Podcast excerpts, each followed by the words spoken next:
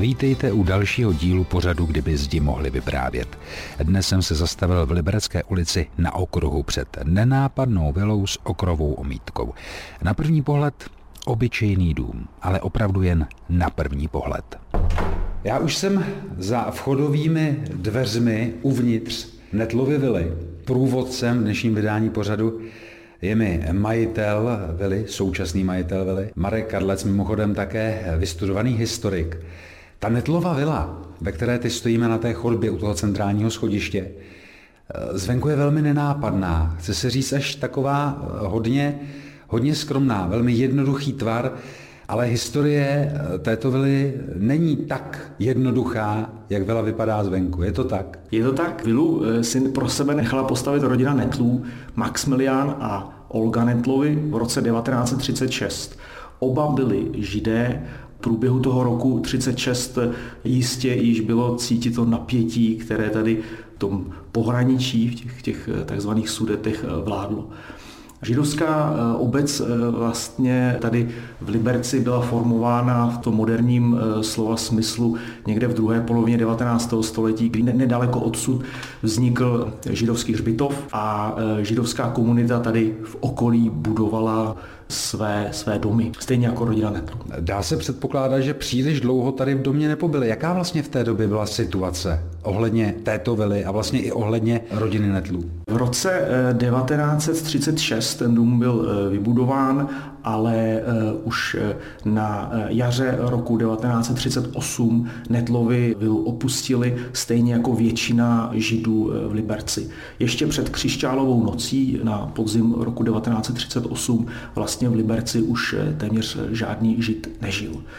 Já se domnívám, že vlastně, když Netlovi odcházeli odsud, oni odcházeli do vnitrozemí, do Prahy, tak jako většina židů se domnívala, že se brzy vrátí svůj majetek eh, přepsali na někoho jiného, nebo ho fiktivně prodali, nebo i normálně prodali, ale eh, podle mého názoru vlastně si nemysleli, že na věky vlastně opustí eh, svůj dům. My jsme se snažili zachovat celý dům tak, jak byl, to znamená ve své hmotě. Podařilo se nám zachovat podlahy, všechny dveře, celé schodiště, celou dispozici celé vily. Jenom to, že eh, vila byla obývána vlastně ve dvou podlažích, tak my jsme ji rozšířili o další dvě podlaží. Eh, zrekonstruovali jsme celé podkroví, kde vlastně sídlí dneska postprodukce filmové tvorby a celý suterén, kde jsme vytvořili nahrávací studio. Pokud byste mi měl ukázat něco typického pro Netlovu vilu, co to zůstalo, kam byste mě vzal? Pokračovali bychom kousek dál a podívali bychom se na schodiště. Je jednoduché, ale je, je původní. To zábradlí, to dřevo je původní? Všechno je původní, přesně tak. Podívejte se i na, tu, eh, i na to schodiště, to je vlastně původně zachováno. Můžeme vystoupat po schodišti? Ano, pojďme dál. Ty jsou původní, i celé ostění eh, těch, těch vchodů je původní. Eh, když vstoupíme v tom prvním patře, můžeme vidět nádherné parkety, ty jsou také původní. Je vidět i po tom schodiště, kudy budeme stoupat na půdu, tak je jako široké, veliké, rozlehlé, dřevěné. A na půdu se vydáme za chvíli. Český rozhlas Liberec, rádio vašeho kraje. Posloucháte pořad, kdyby zdi mohli vyprávět na vlnách Českého rozhlasu Liberec. A dnes procházím Netlovu vilu v Liberci. Mým průvodcem Netlově vily je Marek Kadlec, majitel vily a vystudovaný historik. A my se teď chystáme po tentokrát dřevěném, nikoli kamenem, ale dřevěném schodišti vzhůru na půdu. Vy jste pánem domu, račte jít první. Děkuji, děkuji. Takže opět původní, původní schody a úplně na konci je zrcadlo a věšáky. To se zdá být také původní. Ano, to je původní eh, zrcadlo, které jsme tu zachovali. Eh, bylo zajímavé vlastně, ten osud eh, té vily nekončí těmi poválečnými majiteli, ale pokračuje dál. Já když jsem ten dům získal v roce 2014, tak mě ho prodávali bratr se sestrou a bylo velmi smutné, že ti dva vlastně spolu nemluvili a každý prodával ideální polovinu. Já jsem velmi rád, že jsem potom mohl oba dva zde v rekonstruované vile eh, provádět. Myslím si, že do určité míry došlo k tomu, že oba dva byli šťastní, že ten dům eh, zase plní svoji funkci. Vlastně Jana, která eh, se zde narodila, tak je to jedna z nejznámějších českých překladatelek, tak byla šťastná, že, že se do ní mohla po svých 20 letech znovu podívat. No tak pojďme ještě vzhůru. Můžeme ještě? Určitě. Dál. V době, kdy tu bydlel Maximilián Netl s manželkou, nebyla obývaná tato místnost, tato prostora. E, nebyla obývaná, ale sloužila jako půda. Zde vidíme dřevěné trámy původní, my jsme tu vzhledem k tomu, že se zde nachází postprodukce filmového studia, tak jsme museli vybudovat střešní okna s výhledem na ještět. Ale v době, kdy tady byl Maximilián Netl, tak žádný eh, vysílač tam ještě nestál? Nestál, nestál. Eh, myslím si, že tam vlastně stál ten původní hostinec. Ty domy na ně už tady asi koukali? Koukali, koukali. Eh, my se, my se díváme zrovna na střechu sousedního domu a ta, ta nemovitost patřila majiteli železářství, to do dneška funguje eh, naproti Lípě. Naproti Kinu Lípa? Naproti Kinu Lípa. Já bych teď možná navrhl, že bychom se někde usadili a probrali trochu podrobně historii a současnost domu. Pojďme do naší kanceláře.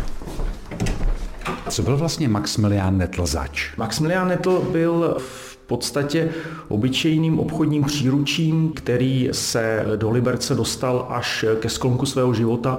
Když tu vilu postavil, tak mu bylo 660, jeho ženě bylo 60 a předpokládáme, že zde chtěli dožít svůj život. Za malý okamžik se s Markem Karlecem posadíme ke kávě a budeme si víc povídat o rodině, která vilu nechala postavit. Český rozhlas Liberec, rádio vašeho kraje.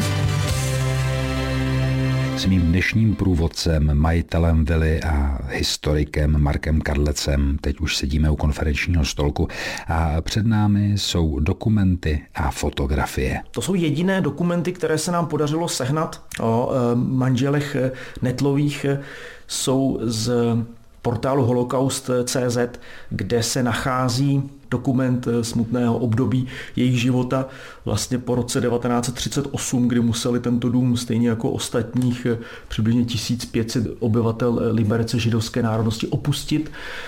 Netlovi šli do vnitrozemí, do Prahy, kde žádali o občanství protektorátu. To jim bylo odmítnuto jako ostatním židům a oni vlastně v tom bezčasí, bez prostoru vlastně byli v situaci v Praze až do roku 1942, kdy byli vyzváni, aby se dostavili na transport, eh, k transportu do Terezína. Bylo to v létě, eh, v červenci 1942.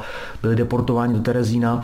Tam eh, zůstali asi tři měsíce a na podzim roku 1942 byli transportem odvezeni do Treblinky, kde oba dva byli zavražděni stejně jako stovky tisíc židů. Když se podívám vlastně na ty žádosti, tak tady je i rodiště. Maximilián Netl vlastně pochází z Pardubicka, Dačice a Olga Netlová z Chrudimska. A tady zájezdec? Ano, zájezdec. Zájezdec. Když bych měl konkrétně o e, Netlových mluvit, tak jsem e, ještě čerpal e, z pramenů od Izzy Engelman, což byla rodačka, která napsala úžasnou knihu Židé v Liberci k dějinám obyvatelstva města pod Ještědem.